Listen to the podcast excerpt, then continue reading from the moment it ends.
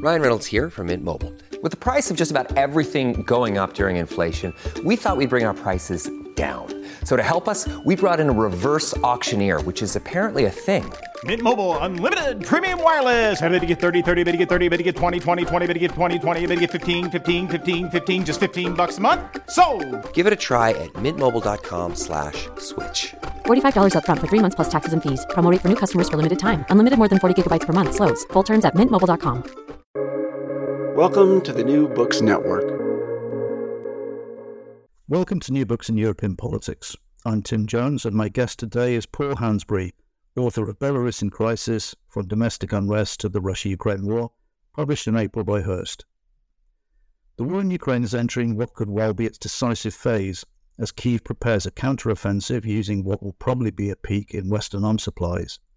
In parallel, and according to them, in response to this and NATO's expansion into Finland, the Russians have announced plans to deploy tactical nuclear weapons into Belarus, with the storage facilities ready by July the 1st. Belarus's effective president for life, Alexander Lukashenko, has spent the past 29 years in office walking a tightrope between hugging Moscow close and clinging on to policy independence that is domestically popular and secures power for him, his family, and his allies. But the war to his south has forced Europe's last dictator to pick a side. Paul Hansbury's book explains why, by February 2022, Lukashenko had no choice. He writes, quote, A quiet annexation of Belarus to Russia is largely happening, even if many Belarusians are unaware of the fact, and concludes that, quote, the outcome of the Russia-Ukraine war has arguably become the decisive factor shaping Belarus's future statehood. Educated at Birkbeck, University of London, and St Antony's College, Oxford, Dr. Hansbury is a consulting analyst whose doctoral research was into the foreign policies of small powers, using Belarus as his primary case study. Paul, welcome to the podcast. It's very good to be with you. Well, let's start with um, obviously the book, as the title suggests, is focused on the political and economic crisis in Belarus since 2020, but it's also a biography of a little known nation. So, to set the stage, could you give us a potted history of pre Lukashenko Belarus and how it was that you ended up making Belarus your specialism? Hmm. So I'll I'll start with the last part. Um, I I first visited Belarus back in 2008. I'd I'd been going to Russia frequently to practice my language skills, and uh, a Belarusian friend who was helping me with my Russian said, "Why don't you go to Belarus and I can put you in touch with people to show you around." Um, and so um, I and I, I, went to Belarus and I recognized that this was a country that was actually quite different to Russia in many respects. Um, and that it was a country that very few people in the, the UK, where I live, uh, knew very much about. Um, and so somehow the the consequence of my holiday, my first holiday in Belarus, was that I ended up writing uh, a PhD about Belarusian foreign policy, um, as as you do uh, after going on holiday somewhere. Um, and I guess I'm the kind of person that just persists with things. So uh, now there's a book. Um, so you asked for a, a potted history. Um, this is uh, a territory in Eastern Europe that has, over the centuries, passed from control of one one overlord to another. So from the the 13th century onwards, it was part. It was within the Grand Duchy of Lithuania, which uh, was this huge state stretching the the length of Eastern Europe. Um, and then with time, that the Lithuanian and Polish crowns merged, and so now Belarusian territory was part of the Polish-Lithuanian Commonwealth, um, and that continues up until the the end of the 18th century when uh, Poland was broken up, um, and now the the lands were absorbed into the the land was absorbed into the Russian Empire. Um, and this sort of takes us through, continues through to the First World War. Um, the end of the First World War, Poland is put back on the map, and now uh, Belarus is divided. Uh, it finds itself half in what is now Poland, and half, and Eastern Belarus is in what was now Bolshevik uh, Russia. Um, and in uh, interesting bit for the future of Belarus is that in this uh, this moment at the end of World War One, there's a very brief effort at statehood, um, very brief, um, and but there was something called the Belarusian People's Republic, um, but that's uh, disappears very uh, doesn't really attain recognition, um, and it, then it's not until the collapse of the Soviet Union in uh, at the end of 1991 that Belarus first attains a sovereignty that is seriously and widely recognized. Um, and then you get a, a, very brief period of uncertain politics up until 1994, various political forces vying for, for power. And then in 1994, Alexander Lukashenko um, was elected as president. Um, and he reclaimed uh, his mandate through a series of elections that are widely understood to have been rigged.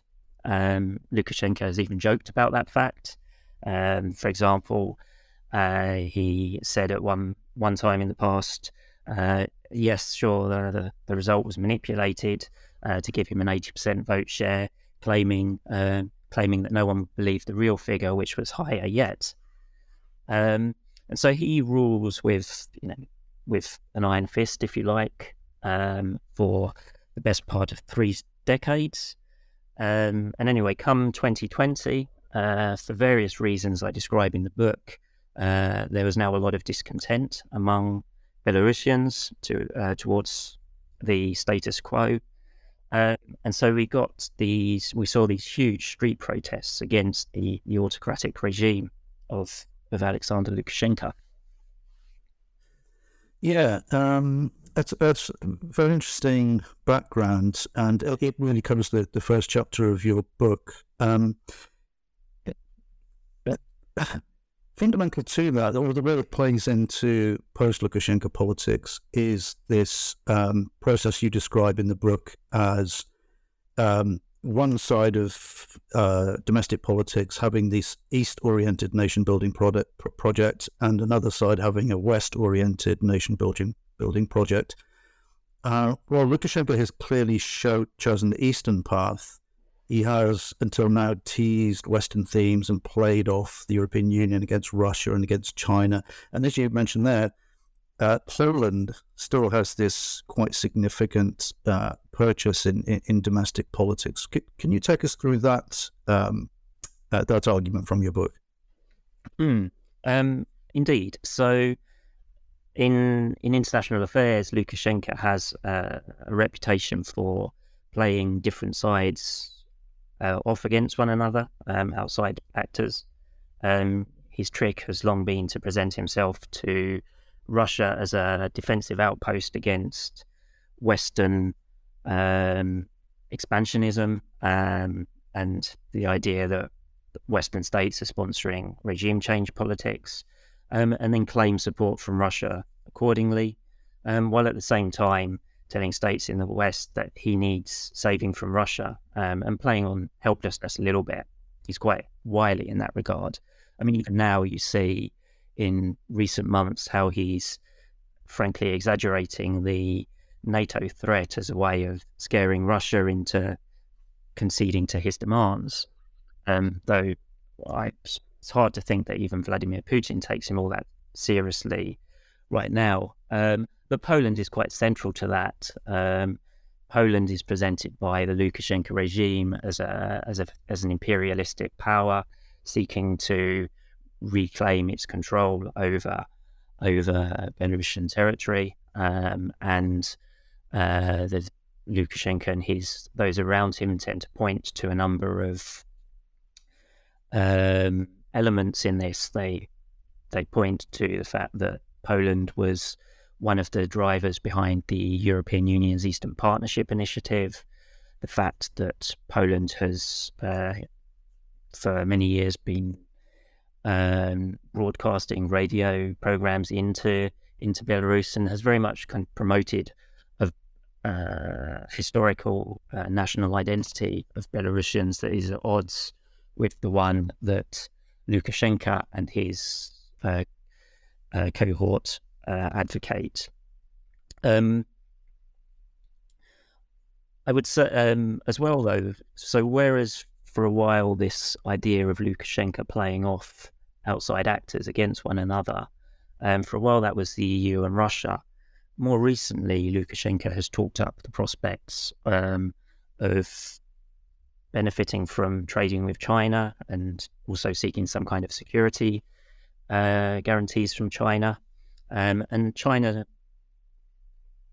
through the past decade or so, has kind of, in his, it, it, seems in the eyes of the regime, has sort of rose on the horizon as a, a dazzling prospect. Um, but I would say that the picture is is uh, quite confused at best. Trade data, uh, when it's uh, issued uh, quarterly, say you know some some quarters it looks good, some quarters it looks less good. It looks like things are not going uh, so favourably.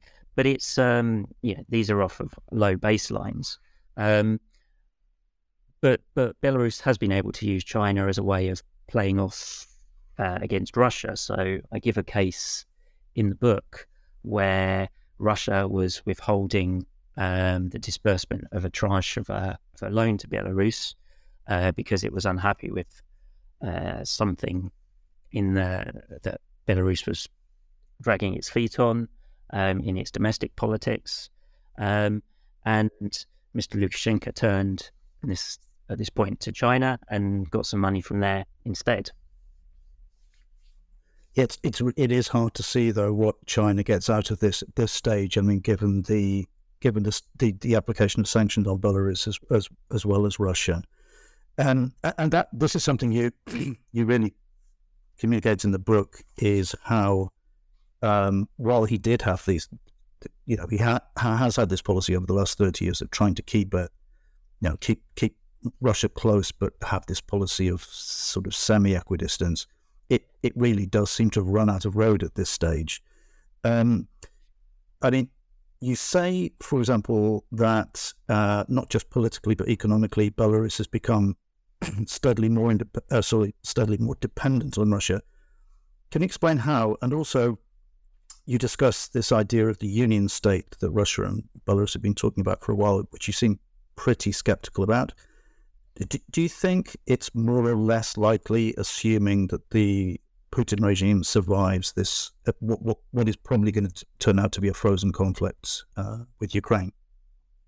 Mm-hmm. Um, so, and I agree with the the first thing you said uh, uh, at the start there. That it's not obvious that Belarus is is so useful to China these days. I mean, back in the past, it it could try to present itself as a gateway into EU markets, but that's clearly not possible now, um, given how isolated uh, Belarus is under sanctions. Um, so the Union State is a good example of both Belarus's growing economic and political dependence on Russia, um, I would say. Um, so listeners might not know very much about the Union State. It's it's this uh, slightly odd conception, a legacy of the 1990s. Um, at the end of his time in office, Russia's President Yeltsin had signed the Union State Treaty for with Lukashenko. Um, and for most of the time, this was looked like little more than a piece of paper. Um, it formed, they formed various bodies, but uh, when Putin came into office, he didn't really seem to understand what it was about. Um, but he's ostensibly been a way to to uh, deal with ideas about reintegration between the two countries. Um, and more on the backdrop of the, it came to quite prominent again when there was a debate about how Putin might stay in office in Russia uh, after 20, 20 uh, um, uh, 20, uh, 2024, 2026. Um, and whether he might use the union state as a way of um, taking power. Now, that wasn't hugely convincing to, to me. Um, it has the union state has been a way for Russia to tie Belarus much more closely to it. Um, so it feels like with the Russian perception has been for the Union state as being a way of uh, in effect, absorbing Belarus back into its uh, fuller control. Although for Belarus, traditionally, it uh, the Lukashenko regime has long argued for some unrealistic notion of equality between the two members. Um, and this, where we are today is that various programs have been signed. um, headed to in direction of things like harmonizing taxation, indirect taxation in the first instance. But you can see the the the steps that you move along in integration. You move from into direct taxation, and once you have common fis- uh, fiscal and monetary policy, then you're kind of ahead of the European Union on integration. Um, but you know, at present, right, we should remember that the two states don't have a single currency, um, despite it being talked of since the 1990s. Um, and so it's not that clear that there's much beyond technical cooperation has been agreed on formally. But um, I mean, if it were properly realised, then uh, that's the point that it means Belarus has basically uh, ceded its ceased to exist in nominal terms, even um, in anything but nominal terms, um, because you have one one political unit, one government, one head of state, um, and this kind of feeds into the way I uh, Putin views Belarus and also Ukraine. I think if you if you will recall that Putin has said some pretty insulting things about Ukraine even before uh, last year's invasion, even before 2014 and the uh, Maidan revolution. You know, we can go back to uh, the conversations on the sidelines of the uh, NATO summit in Bucharest in 2008, when Putin reportedly described Ukraine as an artificial state. Um, and then more recently, in the summer of 2021, he uh, he wrote this essay, which was Putin wrote an essay which was widely read in policy circles in uh, Western Europe, uh, EU capitals uh, in North America, where he talked about the historical unity of Russians and Ukrainians, but as well as um, Belarusians. Um, and he sort of present, described the state, the modern state of Ukraine, as occupying historical Russian lands in that essay. Um, and it's not much of an imaginative leap to uh, think that he understands the Belarusian state in a similar way as a kind of Russophobic project sponsored by countries like Poland um, um, and Western states. Um, and so he doesn't see Belarus as, as authentic in, in, in this regard. Um, so, and that has traditionally been slightly at odds with uh, what the Lukashenko regime has tried to do, because what, whatever their views on history are, they have they understand that sovereignty is a prized possession, something to to be guarded with jealousy, um, and um, so it's that Lukashenko's ability to hold out against Russia has has largely collapsed at this point. Yeah, it, it also seems to be at odds with, uh, as far as we could make of it uh, at odds with public opinion because, um, you know, it's difficult to poll in a country like Belarus, as you make, make clear in the book. But it does seem as though um, most Belarusians are opposed to the Russian invasion of Ukraine. Um, and yet we haven't seen the kind of demonstrations we saw in 2020 against the election result. Do, do you think that's simply because of the the severity of the prison sentences that you do cover. I mean, it's amazing. There, there, was one election, I think, 20, one of the ones in the teens, where you say that pretty much every opposition leader who'd run against him ended up in prison after the election. So do you think it's that, or is there a certain uh, resigned, um, a sort of, yeah, people are resigned to the fact that this guy has been in power for three decades and they just think he's always going to be there? Hmm. Uh, I think both of those things, plus I would point to an additional factor as well. Um, I I agree with you that Belarusian public opinion is looks against the war. Um, Chatham House uh, did some polling in March. They just released the data. Um, that finds 30% of their respondents supported the war uh, 45 or so percent against it, and then there's a, a, a large undecided middle, or well, there's an undecided middle, um, so sort of a quarter of the population, um, but and then overwhelmingly. Um, they don't want to see Belarusian troops involved. Uh, then the numbers against shoot up um, considerably, um, and that does put them at odds with with Russian public opinion. So I do think partly people are cowed into into silence. Um, the repressions, particularly on protests after 2020, were um, pretty extreme. The the numbers are in, in prison. Uh, the, the, the, number of people who are detained is very high. This can be for uh, any sign of of dissent or uh, and indeed any sign of supporting Ukraine's war effort um, is cracked down on, uh, and we have the reports from the, uh, for example, the UN uh, High Commissioner for Human Rights talk uh, documenting cases of beating of protesters and such forth. Um, so that so there is that element that people are cowed into submission, um, and they know that family members might get taken aside for a talking to, and this is quite intimidating. Um, and I think that feeds into uh, what you described as resignedness. Um, but there is also another factor here. Um, so clearly, a lot of the most ardent protests, who might, people who might lead the protests, uh, some of them are now in prison, um, but also a great number of people have left the country. Um, I don't have figures for how many Belarusians have emigrated since August 2020, but I think it's rather a lot. Yeah. You do seem confident, though. Um, you said this a couple of times in the book that Lukashenko himself still can count on the support of around 25 to 35% of the population. What what gives you confidence in, in this number, given the difficulty of uh, of polling, getting reliable polling information? Mm. So I do think that's right.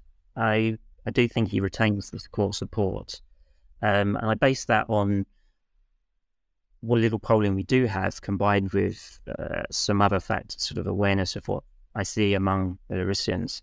Um, I would say my level of confidence in that assessment is can only be moderate, moderate to high, eh, rather than high. Um, but because even the small number of sociologists, political scientists who are able to conduct some kind of polling in Belarus um, do say they don't know the number supportive of the regime.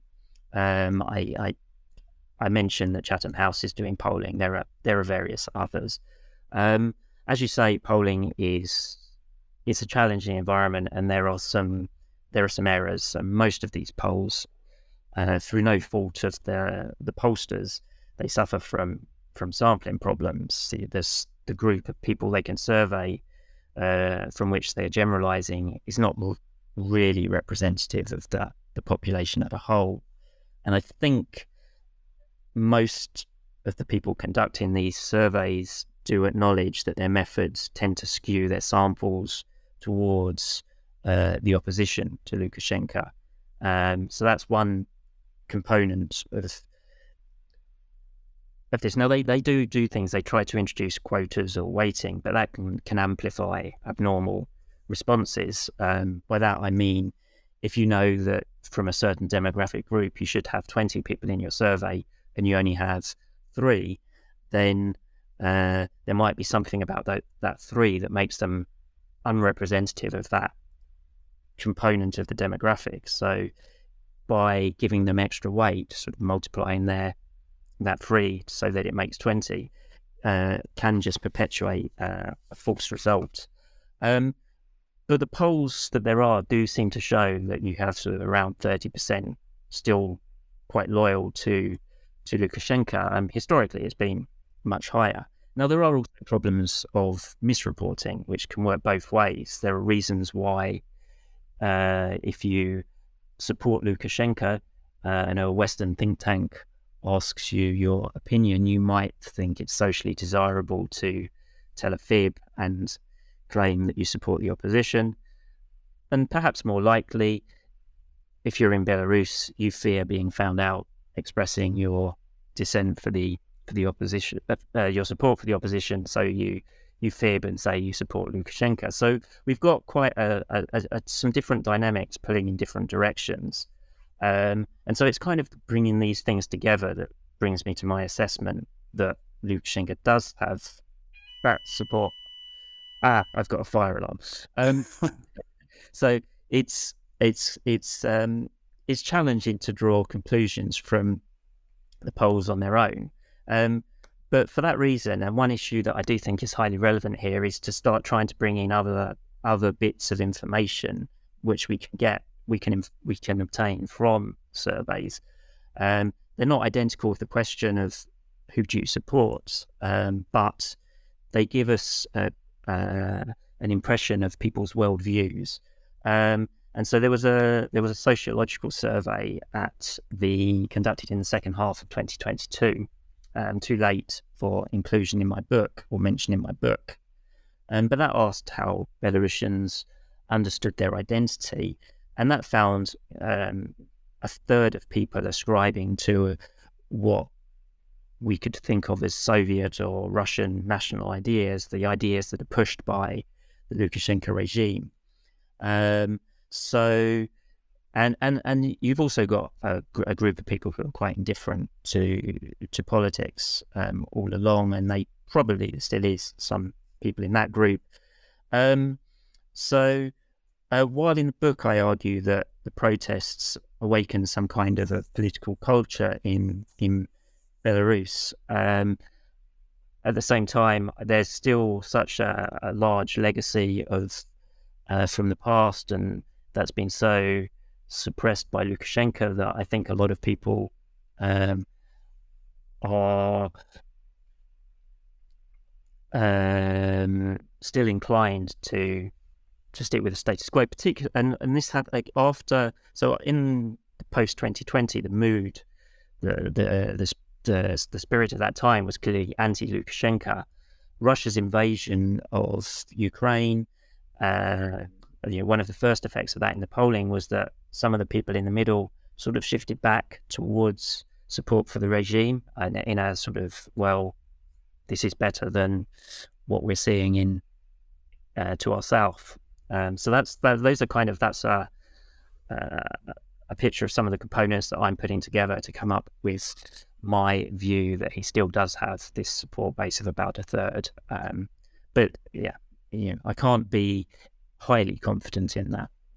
Well, that that that is what makes me wonder about what could happen with the deployment of tactical Russian weapons in, in Belarus, given given this uh, what what appears to be quite strong opposition to direct involvement in the war.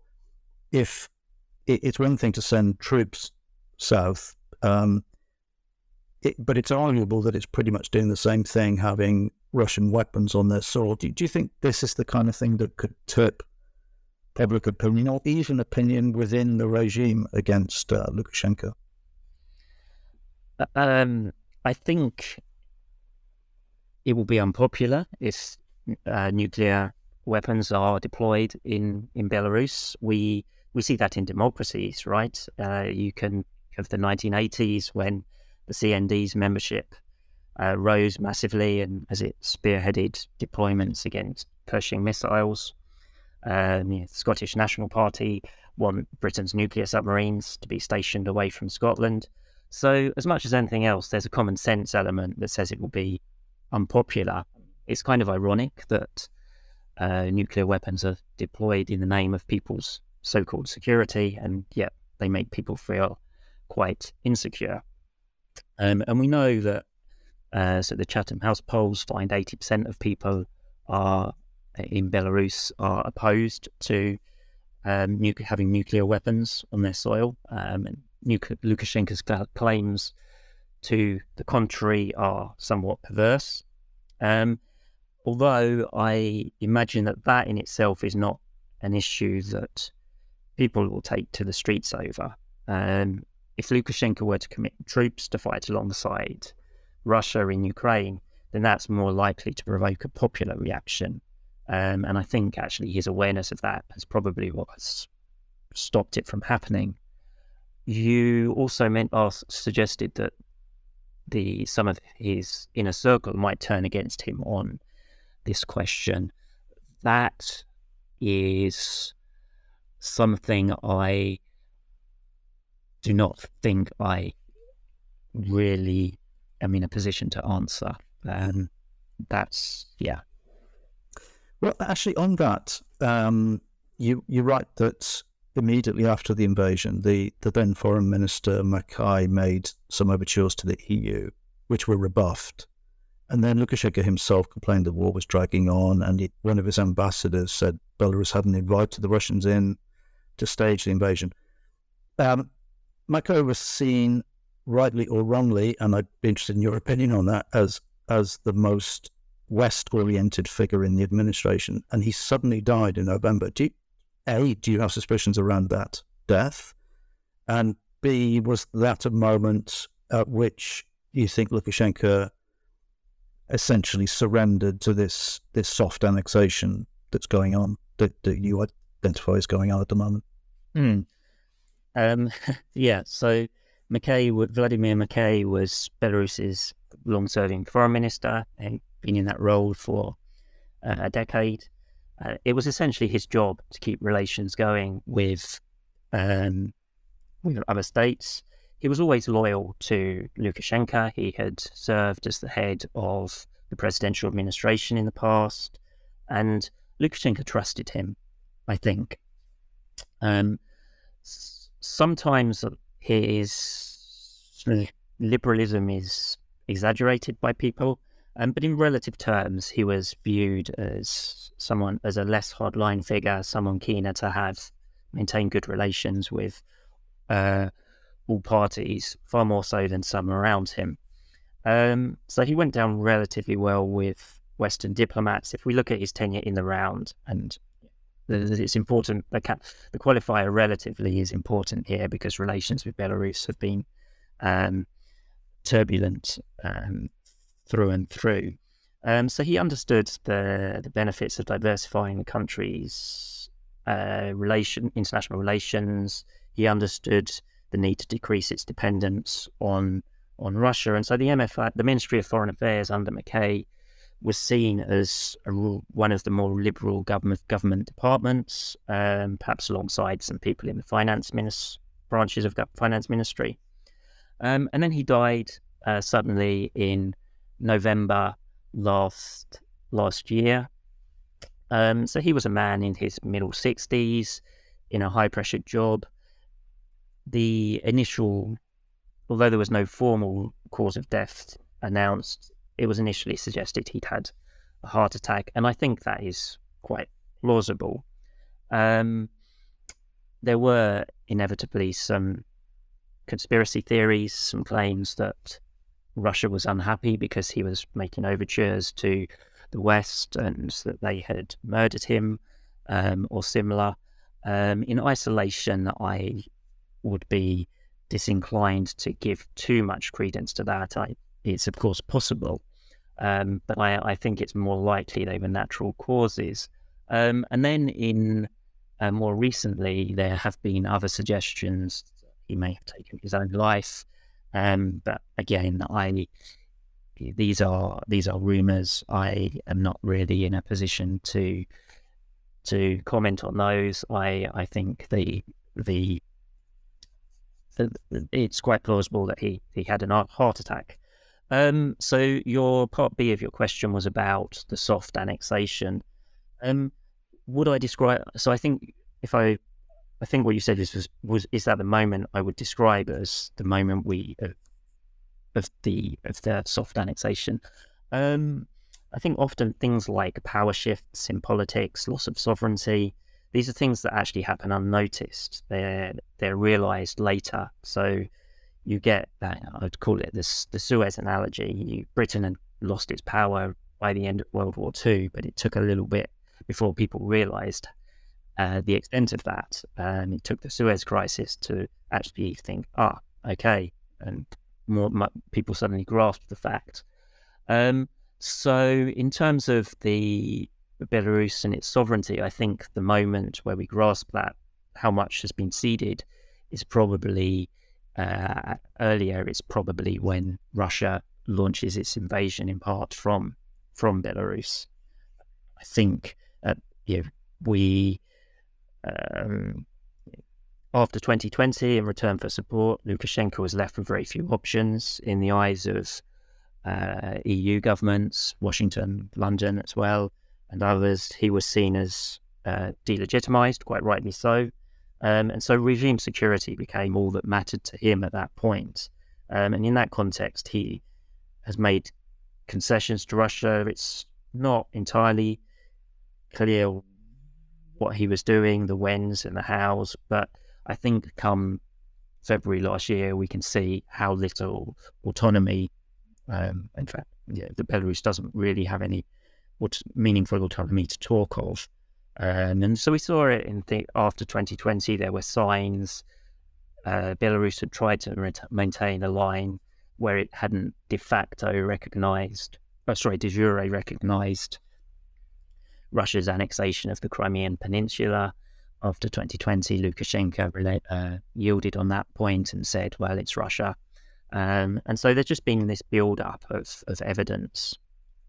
Um, but I suppose the key point is that Russia never really needed to to do this in a moment. It could it could bide its time.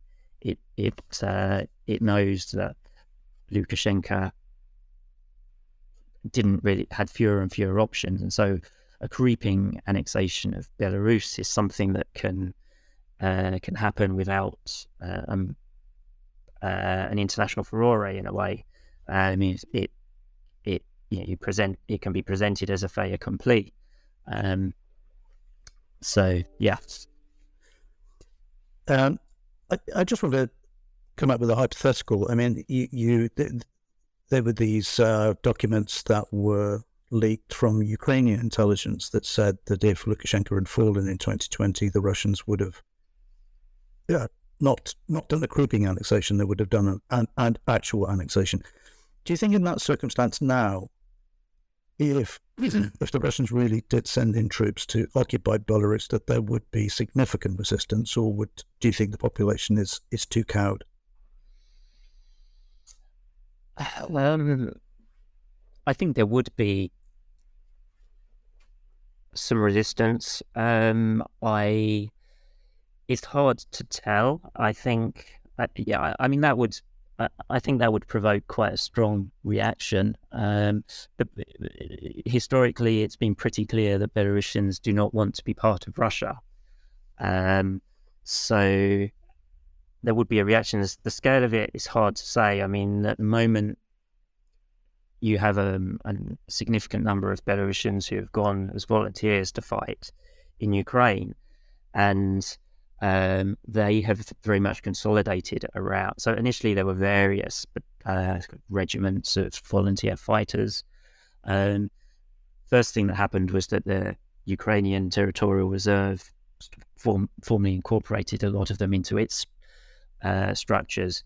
But then within the Belarusians themselves, a lot of them have consolidated around the behind something called the Kalinovsky uh, regiment, and there, uh, so a lot of the nationalist forces, uh, national uh, pro democracy movement from from Belarus in the 1990s, people associated with that have fallen into line behind this this new kind of core, um, and I think that if Russia were to uh, send troops into Belarus and try to announce that it was that Belarus was formally annexed to Russia, I think you would see some of that group that have been fighting in Ukraine uh, quickly move back to to Belarus and take up the fight there. Um, that would be my guess, but it, it's we are talking about uh, hypotheticals and uh, yeah you you conclude the book by saying, um, "quote Lukashenko's position looks hopeless. Whatever happens, he has kept the loyalty of political elites, but an orderly transition to a chosen successor looks unlikely in such circumstances because disputes about policy will all too quickly surface. The regime will break, not bend." I mean, he has he has sort of floated over the years um, uh, a succession to one of his sons. His favourite seems to be the younger son at the moment. You, but you seem sceptical that he's going to be able to manage anything like that. Could, could you explain why? Hmm. So, I mean, I don't think he will go quietly. Um, I don't think uh, so. His younger son, youngest son, Kolya, um, I, I don't think that will would go down well among the elite. I think um, he would, yeah, the the younger son would be viewed as a as a something of a whippersnapper if he were to uh, if Lukashenko tried to was to try to pass power to him.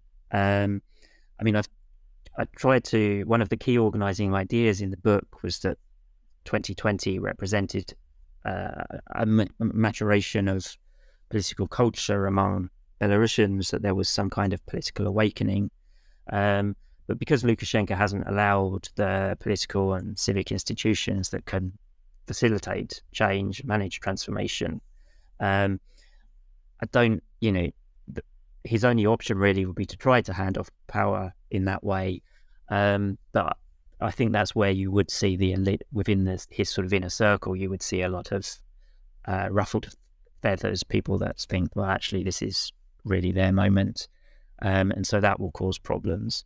Um, I think so, and, and without this kind of this this this institutional framework to manage change, uh, you, you, all I can really see happening is that there's a snapping of the status quo.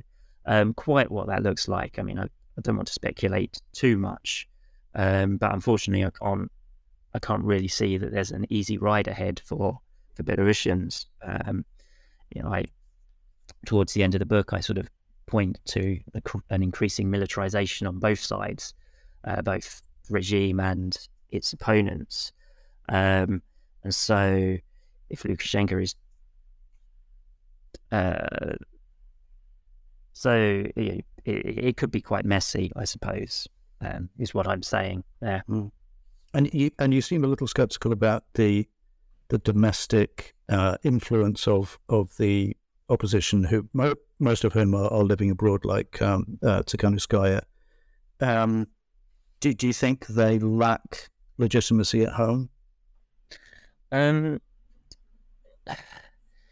yeah. So the problem for a lot of Belarusians is particularly if they are being fed a diet of state media is that they probably don't know very much about what uh, Svetlana Tikhanovskaya and those around her are are doing. Um, Tikhanovskaya's visibility is probably higher in uh, in the within the EU, the UK, US than it is within Belarus itself. Um, certainly among a large swath of the of the Belarusian population. Um, it's worth bearing in mind the circumstances that brought her to become this figurehead of the democratic movement. Um, she, uh, you know, I've I said at the time, and I, I still think it, she represented uh, this a kind of zeitgeist, the spirit of uh, anti-Lukashenko opinion at that point in 2020. But she wasn't someone who was standing up with a political program and a long term plan for the country. She, yeah, she went into the 2020 election promising another vote six months down the line, um, and um, so she solved a collective action problem, if you like, but she was not a long term solution. Um, and even today, uh, does her the opposition around her have a, a full political program? Not really, I would say. They so as of last summer, she has created a cabinet, um, and they have individuals assigned various portfolios. There's a an economy minister, a defense minister, a, a foreign minister, um, but the word minister is a little bit of a of a misnomer here. So they are dealing with some really important issues in the present, like someone is responsible for um, lobbying for political prisoners and uh, trying to help that situation, for example. But that doesn't tell us what would happen if there was actually a fundamental change of regime in Belarus and whether or not they would be in a position to uh, to take power. Um, so that leaves that's part of why I think that post Lukashenko Belarus will be something of a muddle. Um, it will be very you know, if you if you put uh, Svetlana into the role as of president, then I think she would be reliant on uh, an awful lot of advice and support from outside actors, um, and whether or not outside actors have the willingness and resources to provide that support is an open question.